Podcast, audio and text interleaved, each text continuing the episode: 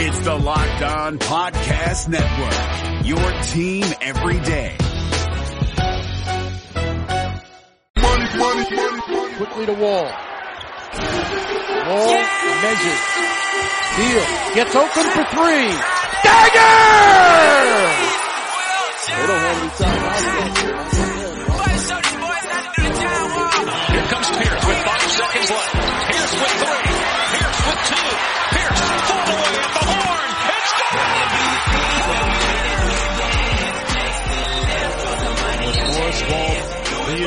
Deal, and Porter can't find anybody. Gives it to Wall. Working gets Bradley for three.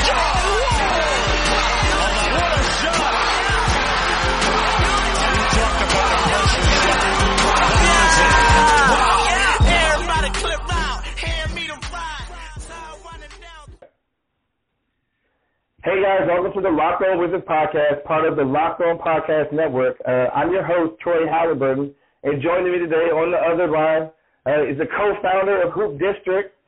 Uh, he's a Wizards blogging OG. He's a rap aficionado. He's also woke to all the BS of uh, society. My guy, Abdullah Sharif. How you doing today? What's up, my man? Hey, man, that was a hell of an introduction, man. Happening we're live, though. Oh man, no, man, I'm speaking, I'm speaking all the truth right now because you already know how we get down, man. like Yeah, I see you on Twitter, like you, you, when when anything pops up, you're like real quick to be like, nah, hold up, man. Like, you know what I'm saying? Like I, I, I vibe with that. People who are like just ready to call out all the BS that society wants to throw at us. Yo, man, I, I I wake up every morning and I promise myself that I'm gonna behave on Twitter, that I'm not gonna hurt anybody's feelings. I don't hurt people's feelings, but like you said, the clapback is quick, and I try to go easy on some of them. I try to go easy. I promise. But Yeah, uh, man. Hey, man. Hey, but the thing is, I, I, see- I see you moving, and, and I honestly, I, I respect you as a person because I happen to know you in real life. You know, not Yeah. just on Twitter. But uh, yeah, no, man. I, I got a lot of respect for everything that you're building over there at Hoop District. You know, so I, I, I told you uh, uh, off air, you guys uh, uh, hire more people than the Monumental Basketball at this point. hey, man, it's a revolving door. Exactly, exactly. Hoop but you got, Hoop you know, district you know, headed up by my guy, my guy Neil Neil DeLong's down there. You know, saying making it happen. Shout out to the high take kid, Neil, man. Neil DeLong is my son. Shout out to my son, Neil DeLong. I'm just kidding. I'm just kidding. But I know, I know. He, he's gonna listen to this, and he's just gonna uh, estimate Abdullah. That's all he's gonna say. yeah, Yeah, man, but I'm glad I'm glad that you took the time out of uh, of your busy day. You know, we were recording a little late, so you can take care of all the family business. But we we can sit there and and talk about some uh, late summer Wizards basketball as the team is, you know, they they're back from their mini camp in Los Angeles and. You know, they're working out in the facility and training Yep. camp is going to start at the end of the month. Media day is going to be at the end of the month. So, you know, the season is, is directly upon us. I, I know that you're excited to be going into the season. Absolutely, and you know it's going to be kind of like it's almost going to be like an AAU tournament with all the young guys. I mean, I mean we got what a, a half a dozen rookies and a lot of first year players and a couple. I mean, a couple second year players. So it's going to be fun to watch these young kids develop, work on their game, um, uh, playing together at the new facility. Of course, we don't got to travel two hours to Richmond anymore, so that's a plus. Um, definitely excited. Uh, October can't come quick enough, to be honest. Yeah, no, I mean October is really right around the corner, and when you talk about you know the, the young Wizards that we're going to look forward to uh, watching this season, the the, the most promising and uh, I would say the uh, the most polarizing of those young Wizards is uh, Rui Hachimura, who is uh, the team's uh, number one draft pick, first round draft pick from this year. He was drafted ninth overall. And I just wanted to kind of get your uh, impression. We're going to go over, you know, a, little bit everything about Rui, uh, FIBA Rui. But I wanted to get your uh, impressions of, you know, what were your initial thoughts when the team drafted Rui? And also, what would you think the, the fan base's uh, reaction? What, what did you think about the fan base's reaction to the drafting of Rui? Uh, so my my initial reaction, um, I would say was it would be kind of indifferent. Um, I I kind of chuckled to myself because I knew that Rui was literally on no one's radar to be drafted. every projection that you read, every prediction that you read uh, for the Wizards. Um, you know, people were expecting Nassir Little or uh, Cam Reddish. Uh, Bol Bol was on some some people's radars. He was on mine for a long time, um, but Rui not so much. And so when the Wizards picked him, um, I kind of you know just watched the highlight reel and you know saw that he had talent that was in, in a skill set that could be uh, easily developed um, if the work was put in. Um, but other than that, as far as the Wizards fans' um, uh, reaction, uh, listen, this franchise is destined for fan disapproval and criticism, uh, skepticism, cynicism, all the isms. Um, and so, you know, understandably, the fans were kind of shocked, upset. Uh, they thought it was another typical Wizards botch pick. Um, every every every gun you could jump, um, they put they put it out there. And uh, like I said, it, it wasn't really uh, a, a, a good time for the Wizards organization uh, from a front office level.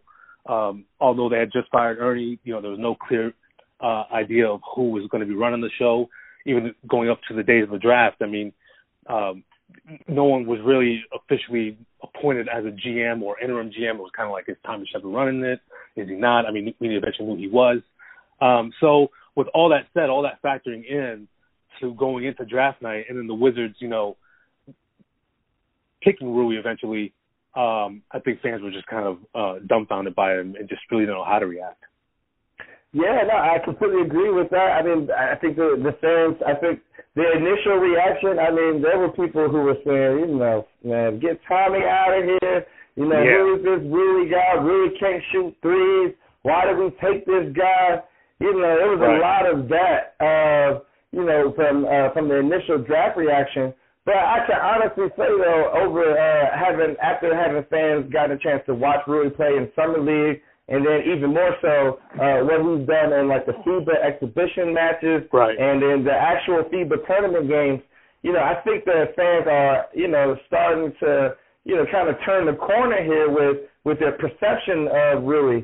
You know, I, I think you, you you talked about you know all the the cynicism and skepticism that you know Wizards fans have, and you know that is nothing but hashtag so Wizards, and, and which is a, a real thing. Shout out Kyle Weedar for coming up with the term.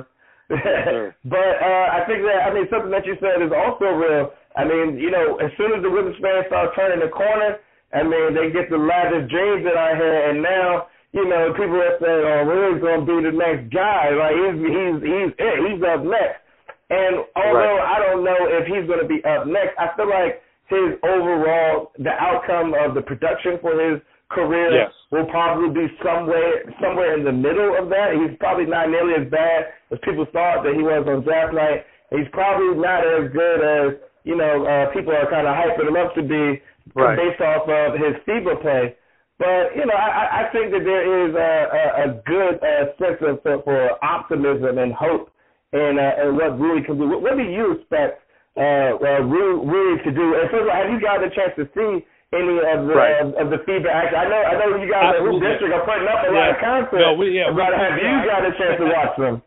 I, I've definitely um, watched Rui um, over the, over um, the tournament, um, and I'll tell you what, man. Listen, I I'm, I'm a big eye test guy. Like I, I love watching players, young players, and kind of you know getting an idea for myself just how talented they can become, what skills they can develop, and how easily they can be developed, and how raw they are, how ready they are. And so, Right. watching Rui, I mean, you see, you you see, and another thing is that if if I see a player do it once on the floor, I know he can do it again, as long as he works on it and he stays consistent with it. So when I see Rui, when I see Rui rolling off a pick really nice to the rim, when I see him going strong under the basket, when I see him drawing fouls, when I see him doing, I mean, he can do a number of things um, close to the basket. You know, he's got a great short to mid range jumper.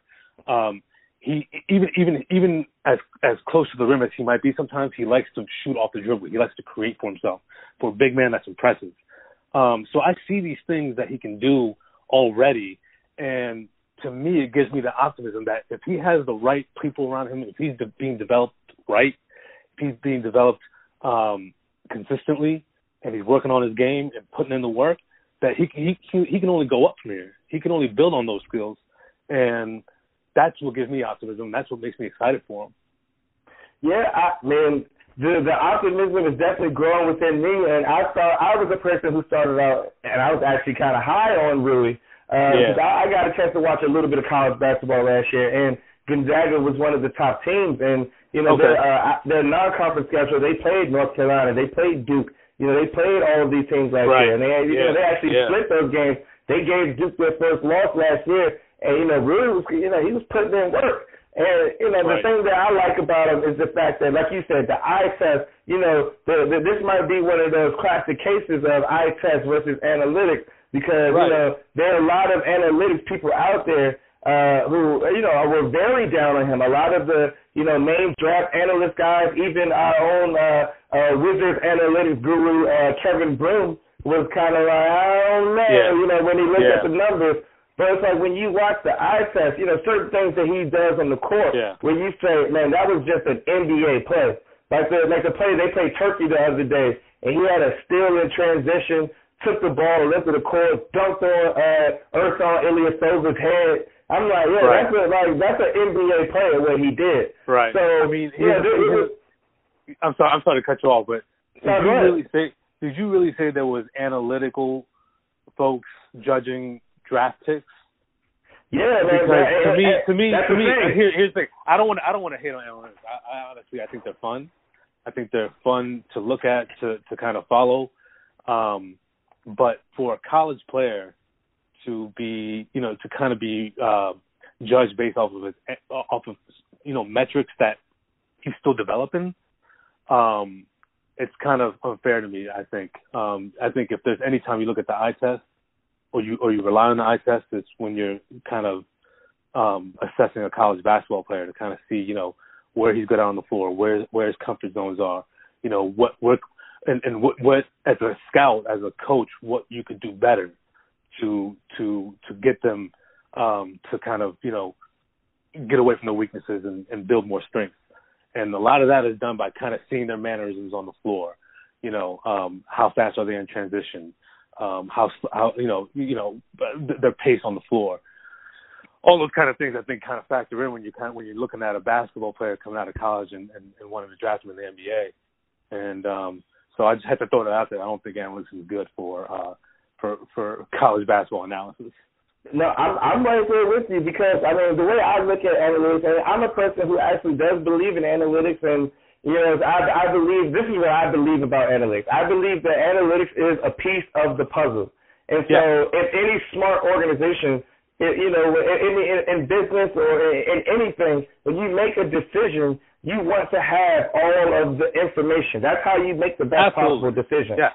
So Yeah. analytics is nothing but information that you are use that you can use to make a decision. Now the thing is, it's just a piece of the puzzle. Though. It's not the end all be all. You can't Right. look at a number chart and say, "Oh, this is what the analytics say, and this is Right. what we have to do," because you know, I mean, that that, that totally negates the fact of of human interaction and and will and you know all Yeah. just all these other that human element. factors. Right. E- Exactly, exactly. So, but one of the things that I, I like about Rui, or but one of the things I like about Rui in college, uh, was the fact that he was good at a lot of things. He's highly proficient at a lot of different things. So when you talk about you know his low post game and you know how he's able to work Yeah. on the block and how Right, he's right, able right. to come curl off the screens and get to his mid range shot. Right. Right. You know that's that that's a that's those are valuable skills that are needed in the NBA. And know, I was just watching this video uh, not too long ago of Erik Spoelstra basically talking about how you know uh, trying to debunk the the, the myth that that mid range is dead. And basically, what Erik Spoelstra was saying in that video was that okay, if teams are trying to stop uh, teams from getting layups and three pointers. He said, well, what are they leaving open? Because, you know, when you're playing basketball, you can't stop everything. It's physically impossible. Right. So if you if teams are designing their defenses to stop teams from getting layups and three pointers, then they're obviously giving up the mid range. So if you have a guy who's a deadly mid range shooter, then if you run placement, I mean he's gonna be able to to kind of eat off of that next year in a sense where like and, and that's one of the things where I think where his FIBA game will translate to uh, NBA basketball. When you talk about just a guy coming off a screen, using his physical tools, getting to his shot, putting his shot up, and having a good confidence that you know at about a sixty percent clip that shot going in from that from that elbow el- elbow foul line extended shot. Exactly. Yep. No, I totally agree. Yeah. I totally agree. I think I think those are those are all things that he already has, you know, qualities that he already attains. And again, those are things that you kind of look at and see and know you can build off of. And I think it's going to be great for his future. I hope he develops well in, in DC. Um, I think with, with with a lot of guys his age or close to his age around him, they can all kind of develop together, work together, motivate each other. So that's why I'm excited for training camp. I can't wait to see all this kind of unfold uh, over the course over the course of the the few weeks that we'll be there. Yeah, yeah. So I, I can't wait to see Rui get uh, around the team. Rui's still in China right now. Uh, uh, the Yep. Japan team is uh, they've already been eliminated from uh, from uh, uh, advancing to the uh, after the pool play. So his game against the U.S. will be his last game, and then he'll be able to come back. Uh, he'll, I guess he'll probably get on the charter flight with Tommy Sheppard because he's actually over there right now. Uh, you know, he's been over there for for about two weeks now, uh, enjoying time uh, in Japan and in uh, China, just hanging out with Rui and getting to know him. And so, I mean, I think this is kind of big for what the Wizards are doing because they're really, you know, kind of playing up. You see on their social media team and the content that they're putting out, they're really playing up to uh, the fact that Rui is the is, is the first uh, Japanese-born uh, NBA player. And you know, I think that that's a, a big thing for the Wizards and what they're trying to do. Because you know, because you you know, we go to the games and we cover the games, and Yeah. and we see that you know, there's not a lot of attention drawn on the Wizards games. You know, there's not a lot of media there covering the team. There's not, you know, there's just it, it, this, this this isn't you know uh, uh, Madison Square Garden or the or the Lakers where you got you know Brian Windhorsts running around all day. It's not, it's really Yeah. not that. It, it, But- it becomes it becomes Madison Square Garden 2.0 when the Knicks fans come to town. That's that's what, Exactly, that's what, exactly. that's what it becomes. Hey man, the Knicks fans. Oh, I'm gonna tell you who's really been stepping up these last couple of years, though, man. The uh, the Philly fans, they be busting down, uh, screaming "Trust the process" in the arena. I remember they had this one promo when they bust like a hundred fans into the arena. I They remember called that. it- There was chanting. They called it "Bust the process." I was like, yo, that's kind of fire? Oh my goodness. Yeah, yeah, but you know, but Rui, really, you know, the, uh, when you look at what the Wizards uh, social media team has done and, and kind of Yes. what they've been creating with their summer content, where do you think really fits in from a marketing standpoint for the team next year? I th- I think I think it's the biggest splash that they that the Wizards made with this pick was was you know we talked about you know his his his attributes on the floor, his skill set, um, what he does on the floor, but from a marketing aspect, I mean this is almost genius.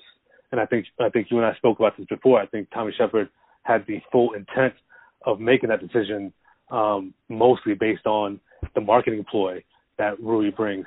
Um, I mean, look at it, man. I mean, you've got you you got the silhouette of the DC monument in red, white, and blue with the Wizards logo scattered all over Tokyo right now. We could barely see that in PG County. You want to see that in Tokyo now? Yeah, we're, we're, we're, we're, worldwide now. The Talk Wizards are about it, worldwide Abdullah. now, right? It's the international out here, out here sipping mai tais with with Rui in China. Come on. hey, that's real. That's real. That's hey. The thing is, we're bringing all facts right if I now. saw if I saw Tommy Sheppard and Rui at the bar in China, uh, randomly, you walking, are you sitting there? You gonna you gonna buy him a drink, right? Of course, of course, man. Yeah. I don't- know what time it is, man. Hey, and luckily Rui's actually 21, so he can actually have a drink. Maybe we'll have Exactly, some uh, some uh, some nice uh, some Sapporo. Uh, that's a Japanese beer. Maybe get some Japanese whiskey, man. I get down, man. I think I think I think Tommy Sheppard. Oh, I'm not even gonna get into it right now. Anyways, listen. Uh, from a, from a I'm not gonna I'm not gonna get into Tommy Sheppard's favorite alcohol. hey, I'm sure. Hey, hey, Tommy's been around and you've been around, so hey, you might have a little Is he- inside he- information he, on that. Is he a bourbon guy? Is he a bourbon guy? he, I think he might be, man. Hey, I know, I know he listens to Nipsey Hussle, so you know Oh, all, all yeah, things are on the table. Uh oh. No, but listen. Uh, on a serious note, yeah, the, the marketing ploy that that that Rui is for the team, it's gonna. It, it, it's it's already it's already been remarkable. I mean, we've already seen it from from from the jump. Um, the Japanese media that has made it made their way out here, following Rui um, through summer league, uh, through draft night, um, and it's only going to continue. We're going to see them at media day. We're going to see them at training camp. We're going to see them during games, um, and, and the fan attraction. You know, the, the Japanese people love basketball. We know they do. Um, and you know, we we were talking about that article from earlier today, just how uh, Rui, um, the Brian Windhorst article about uh, Rui's influence on Japanese basketball, how it died out after Michael Jordan's retirement, and kind of that whole luster, that whole uh, you know that whole uh, affection for basketball kind of died out throughout the country, and and and and he called Rui a generational player for the country. That's big time. That, That that carries a lot time. of weight. That carries a lot of weight, and it, it, it you know those intangibles that you talk about, uh, Troy. I, I love intangibles, and we're going to talk about IT later on. But intangibles and and and Rui having to carry that weight of that country on his back. You know they they're rooting for him. They're counting on him. They want him to be the face of the country from a basketball perspective. Um, and and Rui's got that on his he's got that on his conscience. He's going to have that on his conscience every night, and and and that that we can only hope that makes him an even better player. Um, but you know, like I said, the marketability of it, we can't fill up the crowd with our own with our with our own fans, and we haven't been able to for years. And and to have that kind of um, a man of that stature, you know, from his own country, to come here and bring that passion back to to the city, I think Tommy Sheppard knew exactly what he was doing. and I think it's going to be great. Yeah, I mean, you know, uh, uh, Japanese population right now, according to the last census, they got 120 million people over there. You know, Yeah. yeah. it's nothing to pick up 100 million extra fans. So, yeah. it's like it's And- like picking up 100 million followers all of a sudden. Exactly, exactly. I mean, Damn. but yeah, we, we, but when you talk about uh, you know the Wizards and their social media team, you know I can I can know for a fact that the the Wizards tweet announcing that Rui Hachimura was uh, their draft pick was the most uh, tweeted tweet in uh, Wizards uh, Twitter history. So Yeah. you know, you know, when we talk about from the, like from uh, analytics, from a metric Right. standpoint, you know the numbers speak for itself as far Right, as absolutely, you know the yeah. type of interest that he'll drive in international markets. So, Yeah. but uh, you you you already kind of uh, led the way to what we're going to talk about in our next segment. We're going to talk about uh, the the veteran guy who's going to come in and be the most polarizing player on uh, on the Wizards team next year. But first, I want to uh, let you guys know about Mack Weldon. The opening week of the NFL is brought to you by Mack Weldon. Mack Weldon is a premium men's essential brand that believes in smart design and premium fabrics. Mac Weldon is better than whatever you're wearing right now. Promo code LOCKED ON gets you 20% at MackWeldon.com. That's promo code LOCKED ON at MackWeldon.com. All right, so you know when, we talk about uh, Rui Hachimura, you know he's definitely I think the most polarizing young player, and will definitely have his imprint on how good or bad the team will be next year. And I think the team, and I think that he's definitely the most polarizing young player. And uh, conversely, I think that the most polarizing veteran addition uh, to the Wizards team for next year will be uh, Isaiah Thomas. What, what did you think about the addition of Isaiah Thomas? And uh, you know him coming into the team, uh, he was two weeks into free agency after the signing of Ish Smith. So you know that I thought that was very uh, interesting. But what, what do you think about uh, the signing of IT and uh, him being a reclamation project for the team, and what he could possibly bring to the Wizards for this season? Uh, so my initial reaction of the IT signing was I knew it. Uh, my second reaction to the IT signing was tweeting you and saying I told you so." we, had talked Yeah. about I, I when the speculation began for for IT making a comeback and and and him you know being ready to be signed to a team. Uh, myself and a few others kind of hinted at the uh, notion that the Wizards could possibly sign him, given that you know their depth chart at that position was literally empty except for Justin Robinson. Um, and and and and I knew that with John Wall being out, with the young team, um, that a presence like IT um, would be a good fit. Um, I yeah, I'm that, not gonna lie. I hey, I was definitely one of the guys that said that, that I didn't think that Yeah. it was going to happen. So hey, I, And I- and I think- and I- and I- I knew- on that one. I, I knew where you, I knew where you were coming from, and, and I respected it. I knew where you were coming from. You you specifically said because he doesn't move the needle, he doesn't make the team, he doesn't push the team forward. And I get that. I get that. I get that. Uh, that perspective, but I think that there are certain roster spots that you can fill that will fill that other need too that we talked about that keyword the intangibles because when you have a team that is is so young uh so many new heads.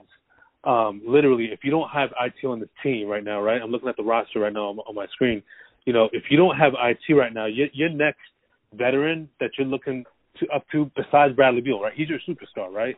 And Right. he's a great he's a great leader absolute great leader. But after him, like you've got Ian Mahinmi as the next, you know, most uh uh veteran player, and- and and and, Miles. he, he So you need- sniffing the court this right. season. So. so you need so you need and you have CJ Miles too, and that's fine. That's that's all good. But you need some more of that. You need and and who better than a guy who uh played for a championship caliber team, an Eastern Conference uh, basketball team, uh, uh, finals basketball team, and one that we know very well that can be an assassin, a stone cold killer, a stone cold Wizards killer at that, right? Yeah, I, mean, I, was I remember when he dropped So, 53 and so it's, it's bittersweet, yeah, and that, that's what you mean by being a polarized, uh, a, a polarized uh, player on the team. Um, at least one one reason why he's polarized is because we all remember those bad memories that he gave us with the Boston Celtics. But what does that mean? That means that he's a great player, that he was once a great player, and so it, it is a reclamation project for him, for the for the team. Um, and I think that's also a, a good thing for the Wizards and for IT as well, uh, where he can kind of develop, kind of help these young boys develop. Um, I, I, it was kind of weird that he was, I don't know, weird or, or just kind of surprising that he was, um, he was signed after the Ish Smith signing. I think they're just trying to fill the roster, the, the, the that that that that position up. Like I said, we had next to nothing at that position before those two, so you got a little bit of depth there while John Wall is out. Um, and I think that you've got two veterans now, Ish Smith and IT, um, who can kind of go back and forth. Obviously, IT, we're going to be on a need to know basis with him.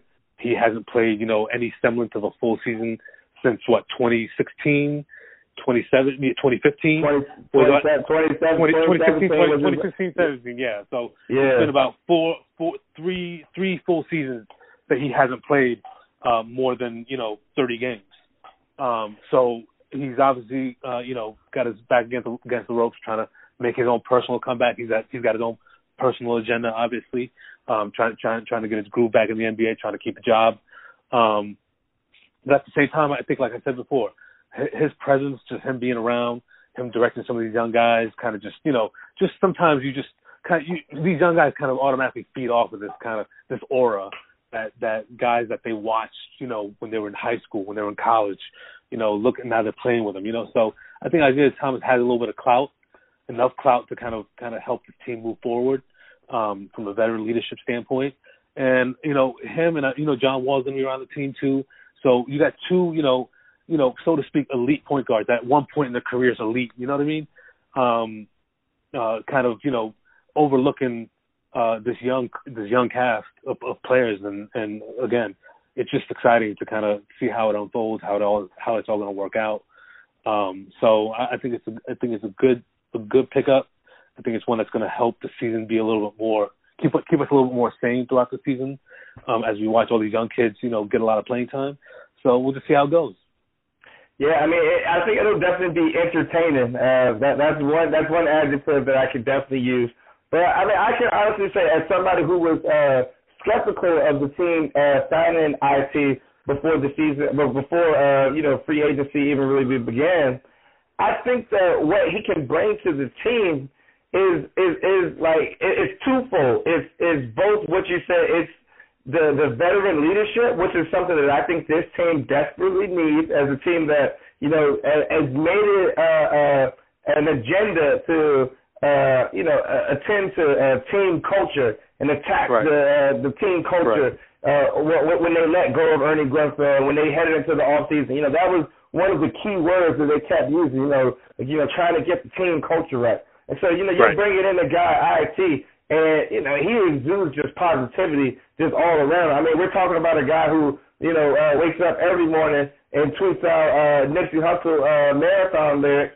And it's like, you know what I'm saying? Like, I mean, when it comes to, you know, staying on course, finishing the race, like, you Right. know, he bring, he's going to bring that type of energy Exactly. to the Yeah. Wizards next season. Exactly. And you know what? Uh, it, it, the, the the the Wizards have always needed this kind of presence um, within Yeah. the roster. If you if you look back at it, you know, historically, just going back, you know, six seven years past, they've when they when they've been, you know, at at, at a high level, uh, morally, not not not not just on the floor, but just at a high level morally, it's been when they've had this kind of leadership. Even when it was Emeka Okafor kind of keeping John Wall in check at at one point, Nene, Al Harrington, um, Paul Pierce, of course, uh, Drew Gooden, all these guys are high morale players that kind of lift the team up, um, lift the young guys up, particularly the guys that don't have a sense of direction um, on their own, guys that haven't matured enough.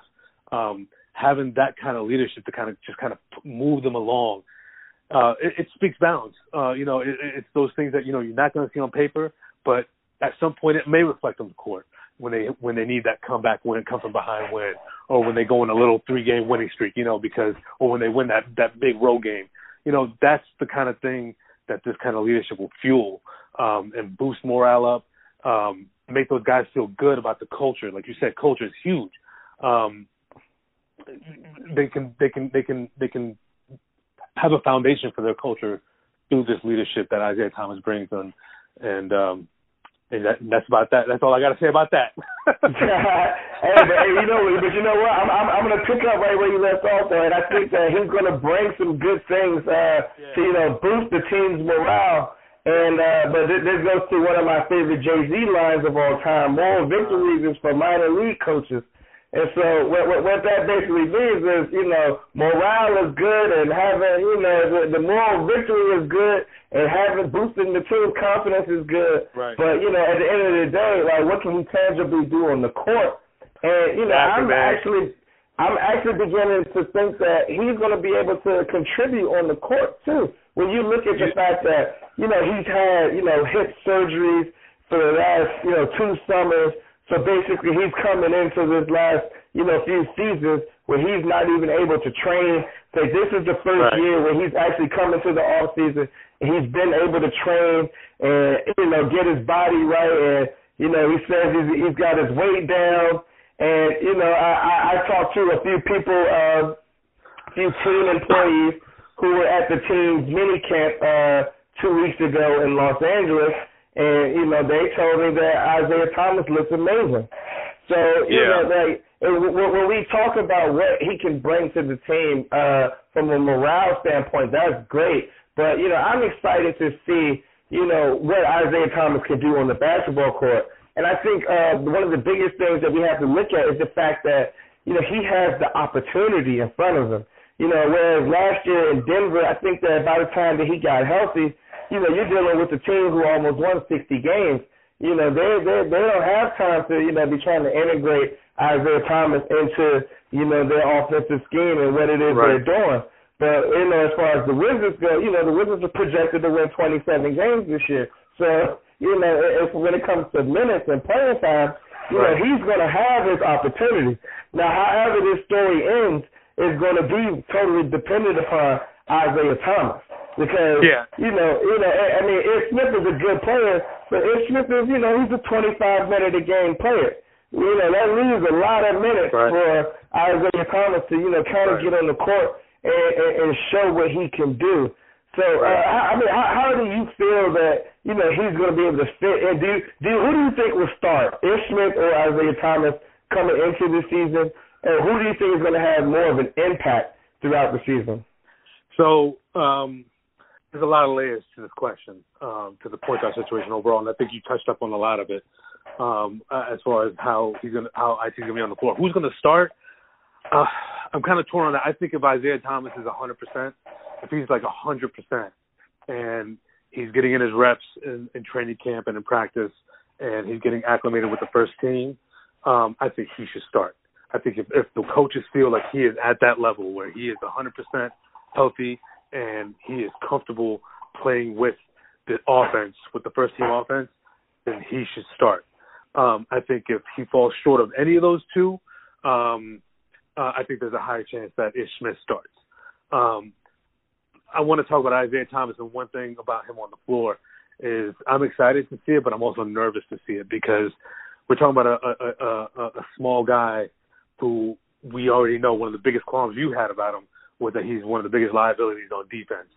And, I mean, statistically the worst defender of the last five yeah. years in the and, NBA. And, and, and, and, and, one of those, what, what, partly, though, partly, um, the reason for that is his his inability to really play well around screens. And with a hip injury, with two hip surgeries, I don't know where he's going to be mentally in terms of that being on his conscience, those hip injuries, because when he's fighting through those screens, he better go under every screen. And I don't, I don't know what, and, and, hope the guy misses the jumper because. Because if he got to go through a screen, he go, he go, he puts himself out here trying to get hurt. Yeah, you go through a screen and, and, and you get that one little hip check, and it kind of knocks you off balance, and you start you tweak something. You know, I like I said, I don't, I don't, I don't, I don't, I don't want to see it. I hate to see it, but it's one thing that's on my mind is, is saying how much has these injuries impacted him mentally on the floor. Um, knowing knowing Isaiah Thomas and knowing uh, you know uh, his work ethic and his mental state generally as it pertains to you know the game of basketball, he's going to be tough. He's going to go out there. He's going to give it 110 percent. I don't doubt that one bit. Um, I'm just kind of nervous for him, um, kind of seeing him out there um, and, and just seeing exactly how you know, just how how how well or how badly he's going to produce on the def- on the defensive side. You know, um, fighting through those screens, being able to kind of either drop back or or on switches when he when he gets matched up against a bigger defender. Those kind of things kind of um, you know kind of worry me a little bit. Um, offensively, like I said, he, he he's a pacemaker. He can he he's going to be able to kind of you know move the offense up and down the floor um, at, at a smart pace. Um, and and and and, and that'll be big. So I kind of see it. I kind of see them staggering the two point guards. I don't know how Scott Brooks is going to do it, um, but with with with them being so thin, I don't think we'll ever see them on the floor at the same time. But uh, we'll probably see Isaiah Thomas with the second team a little bit, Ish Smith with the first team, vice versa. Um, it's just it's to it's to be interesting to see how Scott Brooks decides to rotate his two point guards. Yeah, well, I mean, I'd say one thing that uh, Isaiah Thomas has in his favor is that uh, Scott Brooks loves the the the, the, the five nine uh, small point yeah. guards because Yeah. he sees he sees himself in Isaiah Thomas for sure. Yeah. So I, I can I if, if hey I will tell you this if Isaiah Thomas don't play this season it ain't because it ain't gonna be Scott Brooks right who Yeah, who, who, who right. pulled the trigger on that. He I, I trust me I know Scott Brooks right he he wants Isaiah Thomas to come out here and kill this shit. Right? He's, like, he's gonna do everything within his power to have that be the the, the little guy narrative. Scott Brooks is all about that. So And, that, and, that, I- that's another good point. You know that that whole that whole point guard coach relationship. You know, I'm glad Isaiah Thomas is having a good one with Scott Brooks. I think it's going to pay dividends if uh, if it continues to kind of work out that way. Exactly. Yeah, I'm I'm I'm looking forward to what Isaiah can do, and you know, like I I, I can already attest. I think that that he and Scott Brooks have already gotten off on a on a very good note, and Right. you know, I think that you know, like I said, from from everything that I've been hearing from you know from from what he did out there at the mini camp, and, and you know, the team is uh, working out at the uh, practice facility even right now, and Right. everybody says the same the same thing that Isaiah Thomas looks good. Uh, you know, everybody's saying it. So you know, uh, this is making me uh, more of a believer, uh, even though I started out a- as a skeptic. But uh, you know, I, I think that I, I'm excited about what Isaiah Thomas can bring. Uh, you know, I think that it, it, it would definitely be the, the complete opposite of hashtag So Wizards to have you know a, a, a reclamation project on the team. And you know, he to go along with uh, Rui, the guy we were talking about earlier. You know, if Isaiah Thomas gets going, he definitely will put butts in the seats too. So I know, I know, I know. Uh, Ted Leonsis will definitely like that. Yeah, for sure. I agree. all right, man. But uh, uh, we- we've gotten all of our business talk out of the way. Um, I'm gonna uh, we, we, on, the, on the other side of this break, we're gonna talk about uh, a little bit of hip hop. We're gonna delve into our top five rappers of all time. Um, I, Oh, I kind of have a sense of where you're going with this, just just knowing of how much you love New York rappers. But uh, I, I, I don't want you to get mad at me uh, once I reveal my top five and, and have it ruin our friendship. Oh man. All right, let's see how it goes. All right, man. But first, let me tell you about DoorDash. Long day at work, still stuck at the office? Open the DoorDash app. Choose what you want to eat, and your food will be delivered to you wherever you are. Right now, our listeners can get five dollars off their first order of fifteen dollars or more when you download the DoorDash app. Enter promo code Locked On. All right, now, Abdullah, man. This is, I feel like this is if, if you fast forward, I'm gonna put a timestamp on the podcast. If you don't want to listen to No Wizards Talk, you better listen to this part of the podcast. Abdullah and I are gonna break down our top five rappers of all time. We're gonna keep Okay. it at five because we want to keep the list short. But I remember a, a few weeks back on Twitter there, there was this uh, this list of the, the best rappers uh, alive, or not alive, the best rappers of all time going around. It was a good list. And- It was a good list. And I'm sure it was a good list. I tweeted out. I said, I said, yo, whoever made this list is either on Rikers Island right now or just got off Rikers Island. Stupid. Yo, I mean that list. I mean, come on, Joe Budden, top Okay. three. Styles P. Like, I love Styles P. Top ten now. Come on, man. We we we got we got the let's stack stack bundles in front of Road Wayne. Like it was that was just like the New York bias was just reeking from that uh from from from that list. But you know what, man? But let, you know what? Let, let's go back and forth. Let's start from five going up to one, and we'll both go in, in, in each order. I'll, I'll, I'll let you go first since you're the guest. Okay. So who's your number five rapper of all time? All right, I'm gonna say Rakim. Rakim. Okay, okay. And be a Rakim. I like it, man. What's yours? Wait, wait. Uh, am, I, am I going five to one? Am I no, going no, no. one? I'm gonna go. I'm gonna go five too. So my number Okay, five okay. rapper of all time is uh Dwayne Michael Carter, aka Lil Wayne. That's my Okay. number five rapper of all time, man. Okay.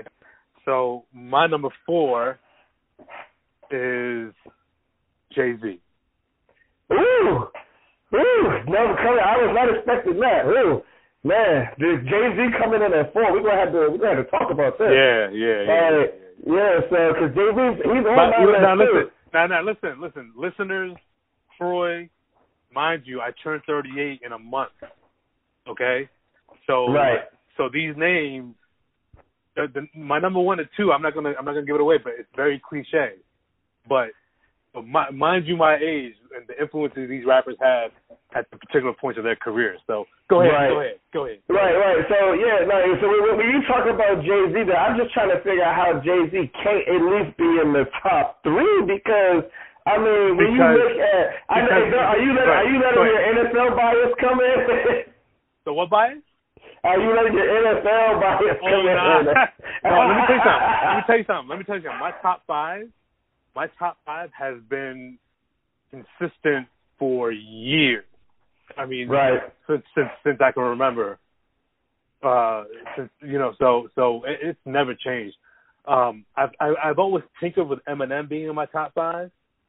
Um, because I look at I look at rappers from a very strict, lyrical, poetic, artistic form uh, uh, perspective, right? Hey, if, if my list would have gone to six, Eminem would have made it. I was thinking about yeah. that before. Let me tell you something. And, here, and here's another thing. I'm only ranking them because you honestly told me to. Um, generally, these would be my top five. I don't, I don't, I don't really like ranking my top five. I don't like. I think it's a disservice to the rappers to to say one is better than the other. My top five, my five guys. It's it's hard to say one is better than the other because they're they're perfect at the way they rap. Right, right, right, You know what I right. mean? So it's, way. it's, So it's, it's pretty much based on the, the the consumer and what it is that you're looking for. yes. So Yes, and it's, Right. it's, not, it's not about record sales. It's not about music videos. It's not about money. It's about how do you perform? How do you deliver the best way you can deliver? And my top Oh. five delivers the best way they can deliver. And I feel it. And Jay Jay Z for me, I mean, I think that he's Yeah. he's probably one of the most technical rappers because he has so many rapping styles. Like I mean, I'm saying when you talk about the early Jay Z, like off the influence of the Jaz, oh, the fast rapper style, Hawaiian Sophie. You know what I'm saying? Reasonable doubt. And then until then you get into like the older Jay Z where, you know, he's really able to slow it down and really explain and tell all of his stories.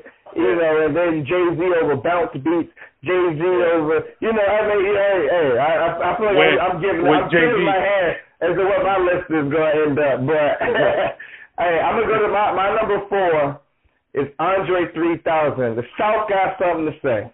Good. I, I respect that. Outkast, Andre, Andre 3000. I mean, he's the, he's on he's on a lot of people's top five. And, yeah, man. I mean, and he I would say again. I, when you, when you. I'm sorry, I'm I'm sorry, I'm, I'm, I'm gonna let you expand, but I just wanted to make the point when when I'm talking about when you deliver in in your best form. I mean, who else can deliver like Andre 3000, right? Who else can who else can come out with the wordplay? You know, just just the playfulness that he raps with. Um, it goes hard. You know what I mean? It's like, dang, yo, this this shit, this shit is fun, but it goes hard too. And that's what I love about my man. Yeah, 3000. man. Exactly. Andre, I mean, he has a very distinct style that, that you know, Yes. is clearly his own. And, Yes. you know, when, when you look at, you know, the Outkast discography and, you know, Andre's own, his solo work, and then when you even look at, I mean, I think that what solidified Andre being in my top 10 and ultimately my top 5 was that range from, from what's that about, like maybe like 2008 until like 2012 where Andre was just doing features. Like, oh my God! Like he, like I mean, he was going, he was coming on everybody's songs, just completely murdering songs. And like, you know, those are some of my favorite Andre 3000 verses. You know, on top of everything he did with Outkast. So, you know, I'm a, I'm a big Andre 3000 fan. So, you know, I just wanted to just, just wanted to throw that out there. But go ahead with, with your number three artist. Escobar season. Man, Nas. Hey, Nasty Nas, that's my guy, man. So Nas, Nas for me would probably be about like seven.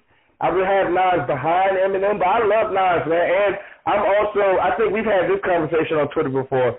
I'm one of the few people who uh, actually thinks that It Was Written is better than Illmatic. And so when people say that Uh. Nas only, when people say that Nas only has one classic, I scoff at that because Uh, no, no, you know, no. it was it was written as a complete classic. I mean, Stillmatic is almost a classic. I, it's Right. not quite a classic, but I mean, actually, you know what, man? You know, fuck it, man. I mean, No, you when know- you no, got he- East, we got Ether on there. Stillmatic's a classic too. So he really got three classics when you really think no, about it. That's exactly what I was going to say. So let me tell you something about Illmatic. Illmatic, it, it, it's it's not the greatest album because you know because of its content, but because what it represented, what it symbolized. Right. And what what what Illmatic symbolized was was the foundation, like like like like the the the, the resurrection of hip hop in New York, and Illmatic, New, New York had hit a real had hit a brick wall in terms of musically um in the in the in the late 80s to early 90s and Nas and Wu Tang and some of these other artists, producers, especially producers, DJ Premier, Q-Tip, all these guys kind of really resurrected the culture and art of hip hop in New York. And Nas, Nas was the walking encapsulation of that, so to speak, because when Illmatic dropped, we're going to talk about the lyrics in a minute, but from a from a production standpoint, I mean, he had six different producers on on on the album. I mean, like I said, namely Q-Tip, um, Pete Rock, um, uh, Premier, uh, Yeah, and a couple others that were on there, right? A couple other others that were on there that all because Nas was such a hit on the street. Lyrically, he was such a hit on the street before he got signed that when he was getting ready to to to, to start his album, um, there was like a bidding war between producers of who's going to produce his album.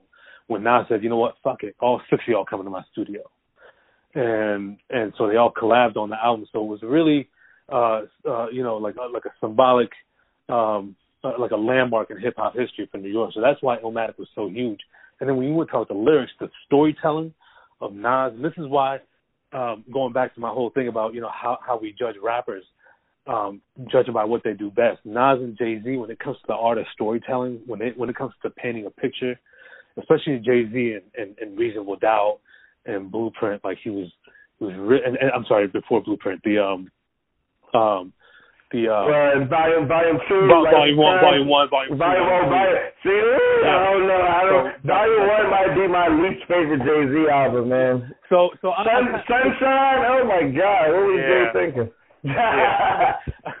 but so so storytelling storytelling wise that's why that's why Illmatic was such a hit but when it comes to it was written I mean the tracks on that we talked about it remember we I think you were tweeting about it on on online we were talking about the different tracks um affirmative action uh shootouts black girl Yeah. loss Yeah, man, I gave you power, man. That's I that's one of my power. favorite lines. Like that's that's the jam, story, man. That the jam. When you talk about storytelling, when Yes. Nas tells a story and I'm a gun and like I've been in hands and you know what I'm saying like yo dog like dog like that I mean that that when I first heard that that blew my mind.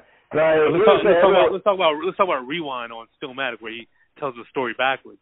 yeah exactly hey hey man that's like it's like some Quentin Tarantino Pulp Fiction shit. Oh, my you know what I'm saying? Like like hey but when I, when I first I remember when I first heard New York State of Mind you know on the on the CD on the Discman you know what I'm saying? Like that that New York State of Mind like I could picture Yeah. myself in in the Queensbridge project hallway Right. like in the So stairwell that- that's- that's- drinking E and J like yeah, that's a that's a primo track, and I've seen an interview with Primo's talking about when that when they first said ding ding ding ding, you know, that beginning of uh New York State Yeah. of Mind, and he was just kind of walking the viewers through the the you know him and Nas listening to his beat for the first time. You get you get goosebumps just listening to him because you kind of you kind of painting that that image in your you know, you kind of living that scene in your head where Nas and, and Premier just kind of like listen to his beat and nod their head, and then the the, beat, the bass kicks in, the beat drop, you know, and it's like, whoa, this is gonna be a hit,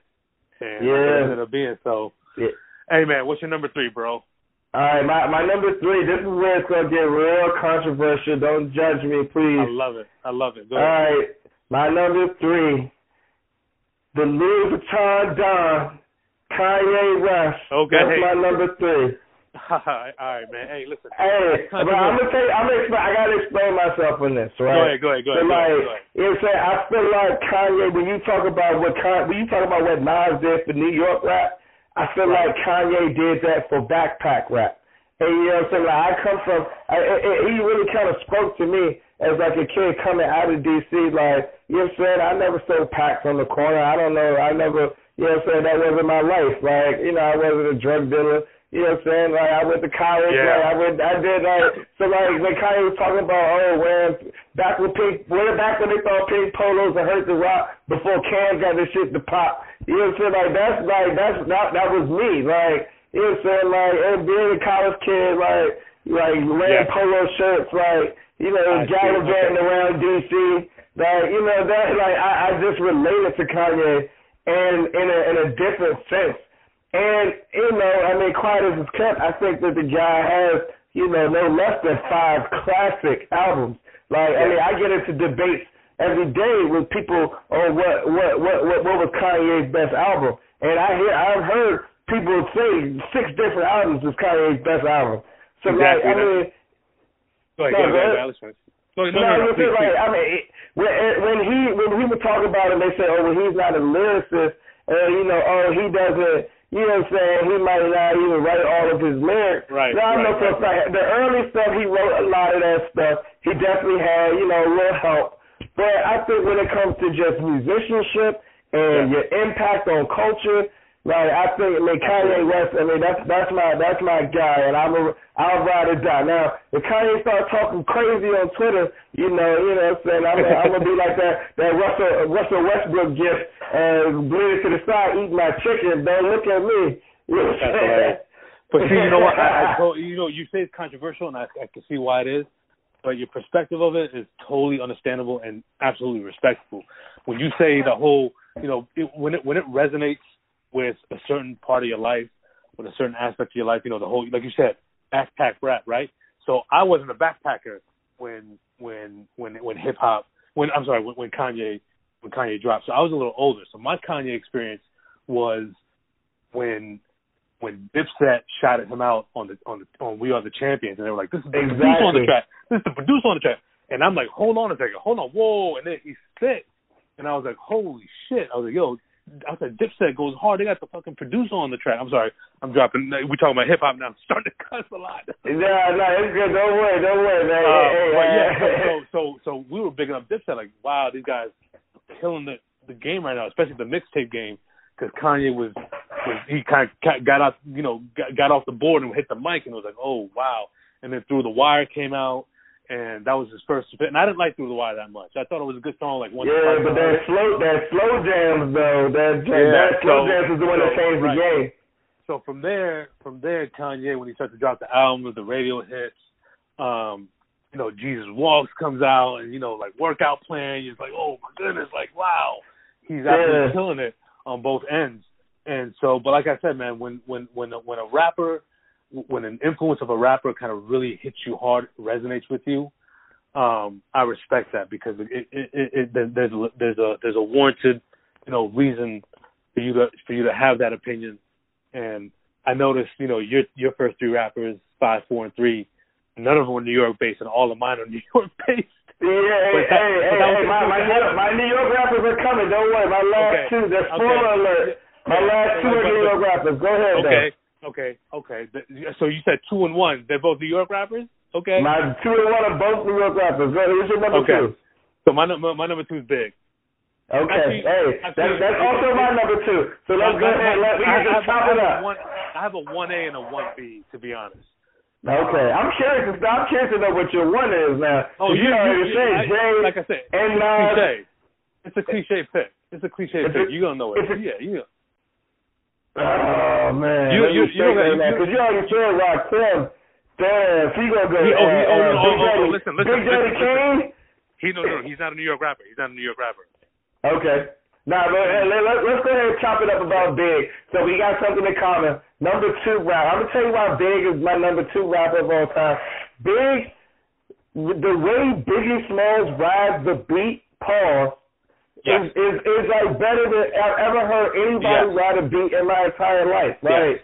So Yes. the way like the way he stops, pause, like you know what I'm Yes. saying, like he taught he taught rappers how to let the let the beat do some of the work sometimes. Everybody Yes. try to rap over every part of the beat. Sometimes you gotta rap, pause, let the beat go a little bit. You know what I'm saying? Like he the way he rolled the beat, I mean he really taught like I mean he you know, in, in a roundabout ass way, Right, he really birthed all of this, you know, the auto tune and singing and all this other stuff, right? Because he taught people how to ride the beat. But rappers before that, they weren't riding beats like that. But Big really, he really brought that into the rap game, like, like the way that he flowed, right? His melody, it, it was, I mean, it was, it was something special, and it, it, it was had never been seen before in the rap game.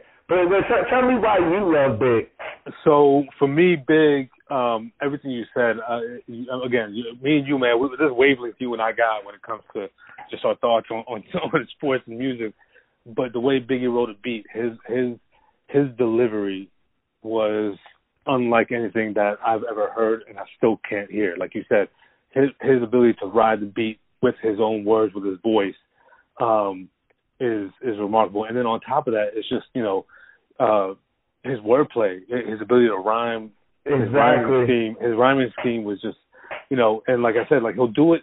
His rhyming scheme combined with the way he delivers it, and like you said, riding the beat. Like who else can do like B I G P O P P.O., P A no no info info for the D.E.A.. Like come on, Federal Like, agents, it man, is a flagrant. It sounds, Hey. It, sounds so simple, right? But like Yeah. would, in a million years, you wouldn't be able to deliver like that, We even think never, like never. that. I would never Right? think to deliver how he did it. Yep. Yeah, and so for me, Biggie, like for him to be, I mean, honestly, bro, Biggie was 24 when he got killed.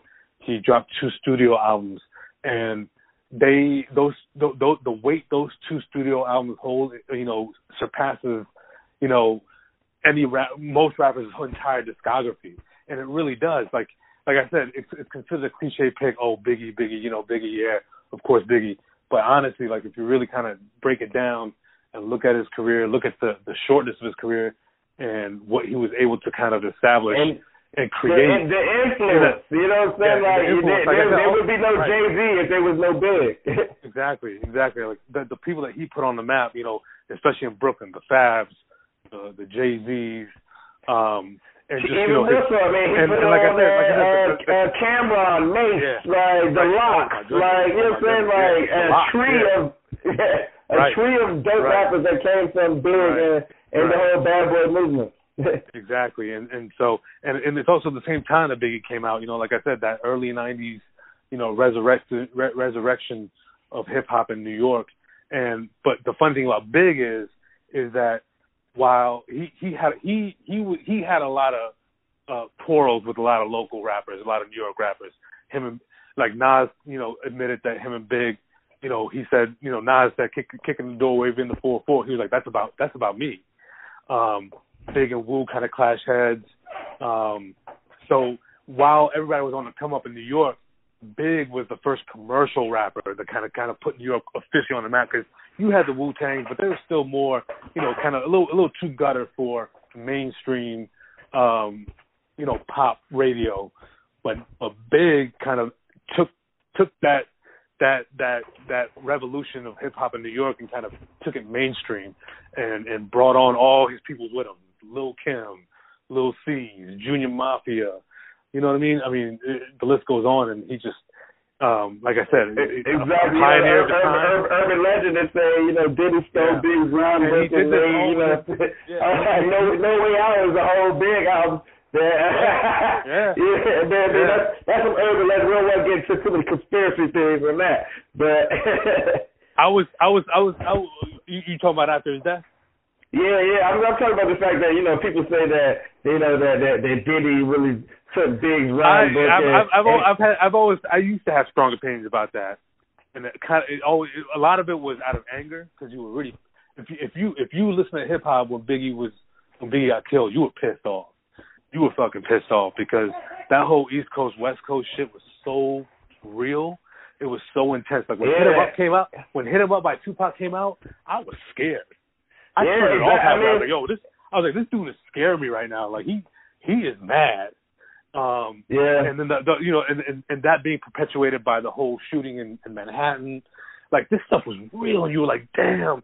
And then when Biggie went out to to the to the to the source, was it the Source Awards where he got killed? Yeah, uh, no, no, he got no, yeah, it was like uh, he was in L.A. at post Grammys, yeah. Post Grammys, L.A. he said Yeah, he so, yeah, yeah, he Big got killed in L.A. he kind of mocked L.A. on the podium. He was like, "What's up, Cali?" Yeah. You know, like I'm here. What's up? Yeah, bro, I I'm mean, not he had scared, the going, going, back, And when, back. and when he did when you when he did that, everyone kind of held their breath, like, "Oh, come on, Big, this shit is Yeah. serious, man." Yeah, enough, you know, especially when you know when you when you look at now, I've watched you know hundreds of hours of Vlad TV interviews and Yeah, you know trying to figure trying to figure out what it is. You know, I mean, I think that uh, when you look at it, that you know P Diddy is probably very culpable in a lot of that negative energy that was being put out there Right. from from on Big's behalf.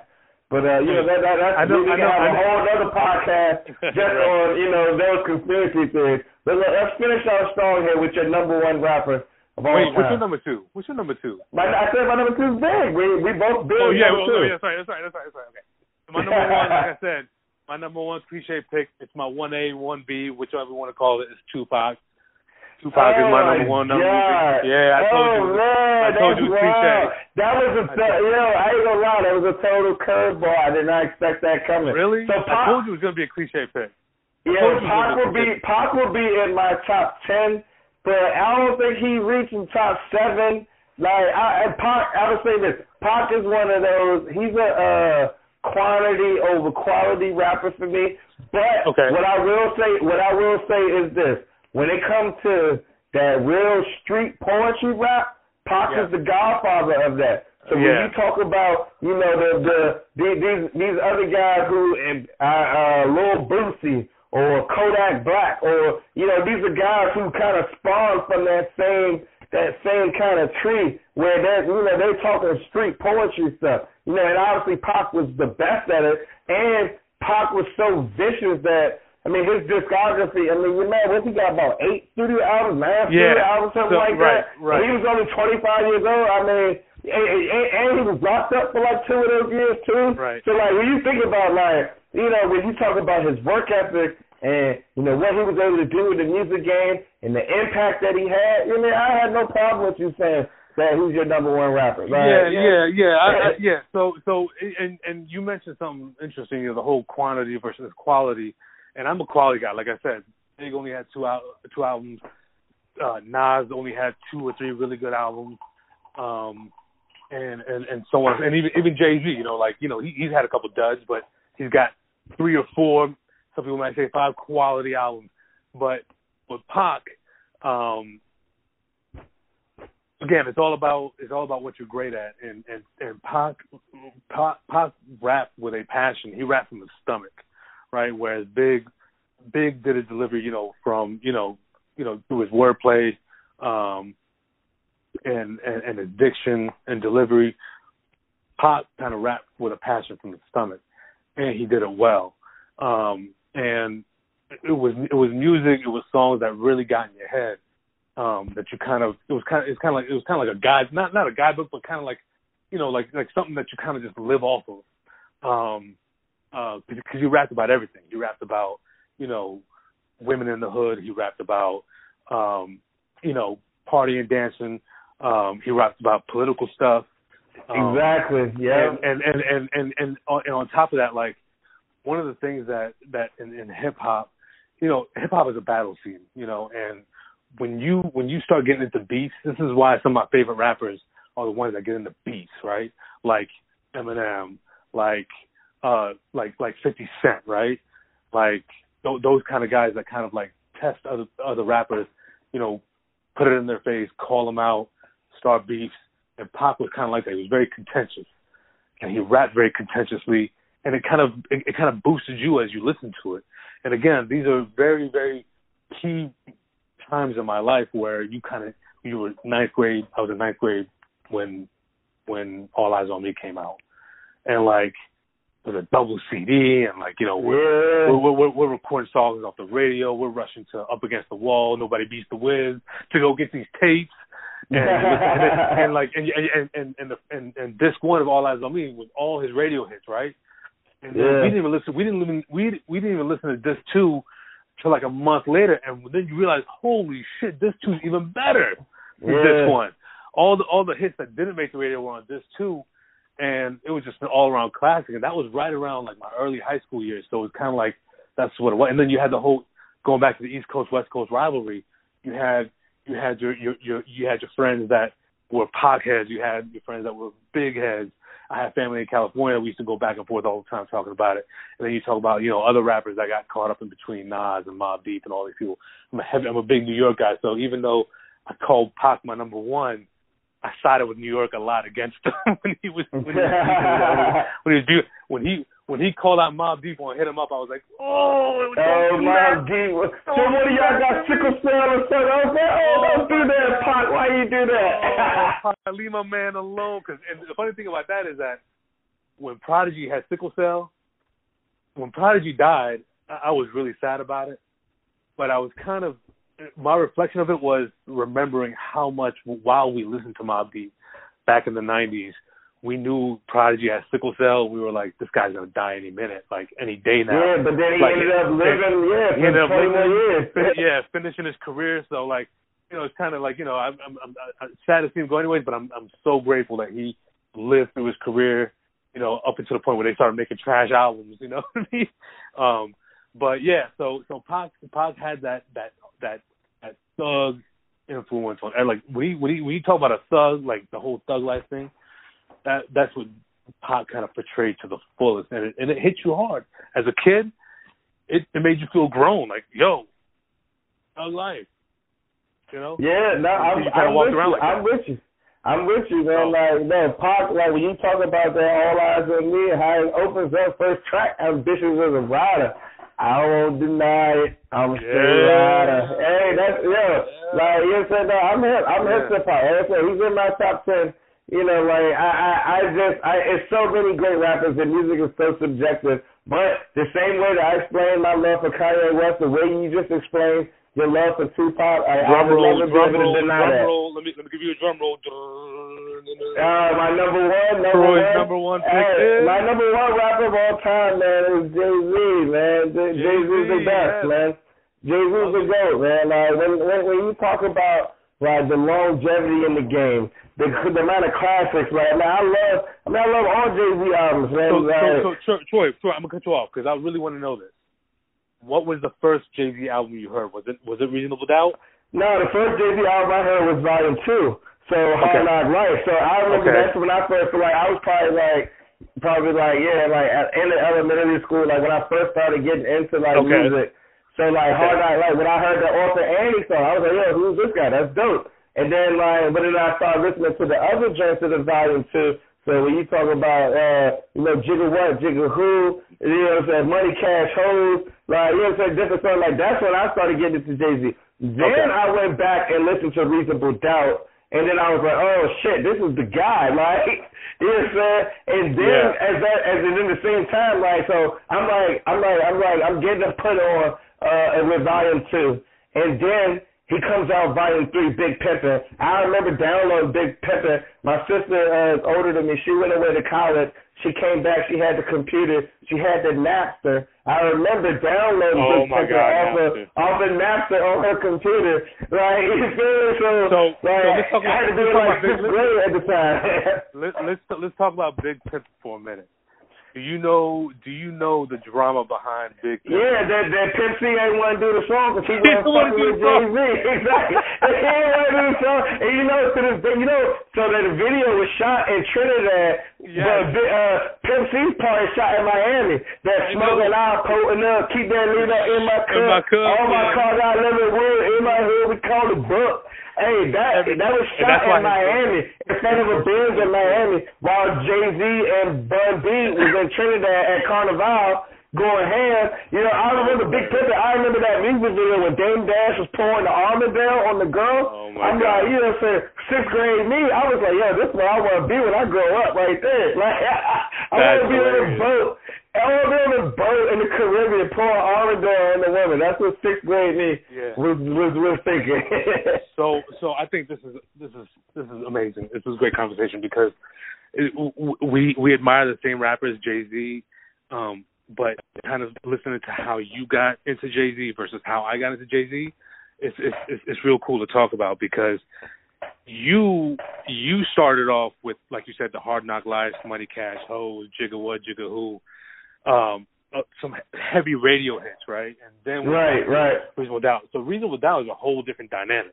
It's a whole, it's a, it's a totally, It's a whole it's a totally different album. Yeah, So, right. That's a mafia movie. It's a rap album. Jay Z's first single was Dead Presidents.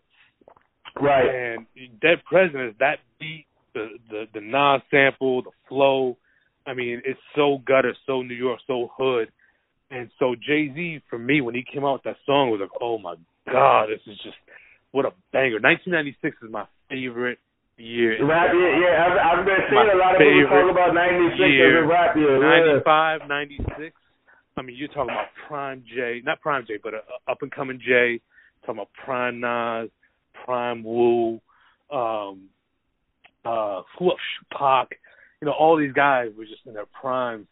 Um, New York rap was at a high. Um, Dr. Dre, of course, and so, so when Jay Z came out, so I mean, every track off off of Reasonable Doubt. I mean, just about you know like um, friend friend of foe. No, Uh, no, Reason about Reason Doubt's my favorite Jay Z album by far. Okay, like you okay, know, so, like yeah, yeah, we on the same. I love my Yeah. one of my favorite tracks is uh. 22 twos. I love that. Oh, like this yeah. is the lyrical wordplay, the metaphors of using the word two. And using I mean, first of all, everybody knows the word two. Man, you got go uh, to it now. T I gotta O go back and T T W O two, and you got T O O. They're all different, you know, definitions of the word two, Yeah. and he's using them all intertwined and in telling a story. I mean, Yeah. I mean, Jay Z, Jay Z's that guy, right? When it comes to Yeah. lyrical wordplay, what I'm? But I would say that he, Jay Z, learned how to ride a beat from Biggie, which is which is something that he used for, you know, that prime decade of his career. You know, Yeah. like you know that from from from Hard Knock Life up until I would say like American Gangster, right? Yeah. He used that that riding that beat wave. You know what I'm saying? Like with with, with Jay Z, like he was bringing the lyrics, he was bringing the dopest features, the dopest producers. You know what Yeah. I'm saying? The dopest artwork, the dopest tours. Like when it comes, when you talk about everything when it comes to rap, all encompassing. I mean, Jay Z was all of it, and a lot of the stuff that all the rappers are doing now, like from a business sense, from a musical sense, from Right. a production sense, you know what I mean? Jay Z's kind of, you know, one of the pioneers of that. So that's that's why he's my number one rapper of all time. Right? And he's got the music to back it up too. You know, I mean, shit, I even love, uh, you know, older Jay Z, four four four. Like, you know, even though Right. he's rapping about a lot of stuff I can't relate to. You know, I never, I never uh, bought a Picasso. You know what I'm saying? Like, But you know what? Or, That's- or, or that's- Basquiat. So I don't, I, I can't relate to it. But you know, I like it. It, it gives you something to aspire to. Exactly, exactly. I mean, the whole that you know, they, a lot of these rappers, a good rapper won't rap to you expecting you to resonate to it. They're rapping to you to tell you something, to tell you a story. Like this is what it's like. Whether it's about you know, like you said, Picasso or whatever, or or even like a lot of hood shit. Like you won't really resonate with it, but like it's like wow, it paints it paints a, it paints a picture. Like wow, this is how people live. This is what what they're going through, whatever. But uh you brought up Jay Z as your number one, so one of my favorite conversations to have, and we can have it quickly, is Takeover versus Ether. Oh, I mean, I'm it's it's Ether all day, and I know Ether, people really? say people. I'm Ether all day, and people can say Takeover's a better song. I'll give you that. Takeover's a better. Takeover's a so better song. Yo, no, we used to, you know, mustache having whiskers like a rat Like a compared to rat. beans and whack. Dog, hey, like, come on, like, come on, dog. Like, So- it's so, so when many, you- when you it's so men- when you many, mentioned- like. When you mentioned. Hawaiian shirts and Jaz-O earlier, I was like, I was waiting for a moment to kind of sneak in a little Ether lyric for you. Yeah. Oh no, no. Like I love it. And Jay-Z's my favorite rapper of all time. But and Takeover is actually a better structurally, it's a better song than Ether. But Ether has so many jabs, so many like dog. No, it's no like you know what I'm saying. Like nah, it's not. It's, it's to me, it's not even close. And I remember as a little kid again. I think I wasn't on Napster, but that time I think I might have been on uh, either uh, LimeWire or Kazaa. Kazaa. By, Kazaa. by the time I was downloading that. Hey, but first of all, everybody, anybody who knows me from back in the day, know I used to hustle the CDs in middle school, burn the CDs, sell them for five dollars. You know what I'm saying? Going, getting a little money in my pocket, going and buying drugs. But that's a whole other podcast for another day too. Yo, but yo. yeah, yeah, download. I, I remember downloading it either off of LimeWire or Kazaa. I can't remember which one it was. But when I got that Ether, man, I, I had. To, I think I read that thing back a hundred times in a row. Man, So was- Ether, Ether, Ether, Ether is the, the type of song. You ever sit in a room? I mean, I experienced this. A room with literally, I think there was 14 dudes sitting in an apartment, and somebody had the Nas album. The Ether came on. Let me tell you something. All 14 of us, like in, in absolute synchrony, were rapping the song word for word. Ether is that type of song where you kind of just listen to it with your boy, and you're both just kind of just rapping along because it's slow paced, it's articulate. I mean, he's he's he's he's he's, he's shooting straight headshots at Jay Z with every headshot, headshot right? after headshot after headshot So after headshot. he, he, he, here's, here's what I'm surprised about. And I guess kind of like me being a pop fan, but kind of siding with New York, is you being a Jay Z fan siding with Nas to some degree, because the consensus ag- ag- ag- agreement is that Takeover is a better song when you talk to most to most fans, and I lean both ways. I've started to lean more toward. So at the time, I was I, I was all about Ether because I was it was Nas versus Jay Z. I picked Nas ten times out of ten. I just did. Um, but Takeover uh, was more of like a like we talking about Ether taking headshots and the serious, you know, like you know, you know, just just just just angry yeah. versus Takeover, which is just kind of like playful. You're so It-. Exactly. I mean, it's a song. And uh, it's a song. It's a dope song. And And talking about Mobb Deep. I got money stacks bigger than you. exactly, yeah, Like, yeah, all of that. about- Like you when he talking said, about- uh, He's talking about we said uh, Nas four hours, four hours and ten years. I could divide. Uh, let's say one that's good, one every two. Two of them shits is due. Two. It's like, yeah. One was uh, the other was Other was. Illmatic. That's a hot That's a one hot album every ten year average. average.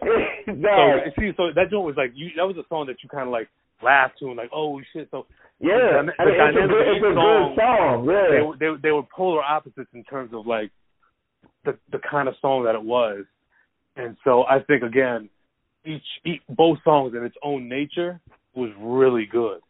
Uh, if, you- Yeah. you, like I said, if you, if you if you wanted to kind of just like you know angrily rap and like you know talk shit, you know it's Nas. And if it's you just trying to clown somebody for their height, for being a Karl Kani model, you know, like Exactly. stuff Hey, like, whoa. and you know, you know what's crazy? So this leads me. This is complete. We're going in a completely different direction. I got a couple extra minutes, so I, this is exactly what I wanted when, when you came on the podcast to get into a discussion like this. But you know, Yeah. my favorite diss song of all time is a combination of both of those. My favorite diss song of all time is Drake's Back with That because it's a great song. Number one, it was first. It was a number. It was a hit song on the radio everywhere, and he got bars. We going at went at Meek Mill's head on that song. Like and to me, like that's like it's one of the best diss songs of all time. Uh, I, I I I agree. I, I agree. Uh, Drake. Honestly, I don't want to get into a heavy Drake conversation, but Drake, Drake, Drake is lethal. I mean, he's got bars. He he can rap his ass off, and I wish I wish we saw more of the contentious, uh, Yeah. uh, hard rapper Drake because I know he can do it. And even if it's Drake, you know what I mean? Like we know the whole thing, the whole Canada, Degrassi, you know, the singing and all that. You know what I mean? Damn all that. The ghostwriting. I'm not gonna forgive the ghostwriting too much because this this uh, it's just sacrilegious to me. But you know, Dr- Drake Drake can rap, and Drake if he if he produces some more hard shit, I would listen to it. I, I wouldn't. I would not. You know, try to try to refuse it because I like Drake when he has a hard beat Yeah. on, when he has a hard beat on, and he's just you know rapping some some real like you know like you know like hood shit. It's like all right, that shit you know that shit that shit is pretty good. But back to back back to back was a, was a great track. It's a little bit too too soon for me to rank it that high. Um, like I said, hit him up really kind of it shakes you to the core. Like you feel like he's he's, he's talking to you. Um, Canibus is uh um this on LL Cool J, hmm uh second round knockout. You remember that?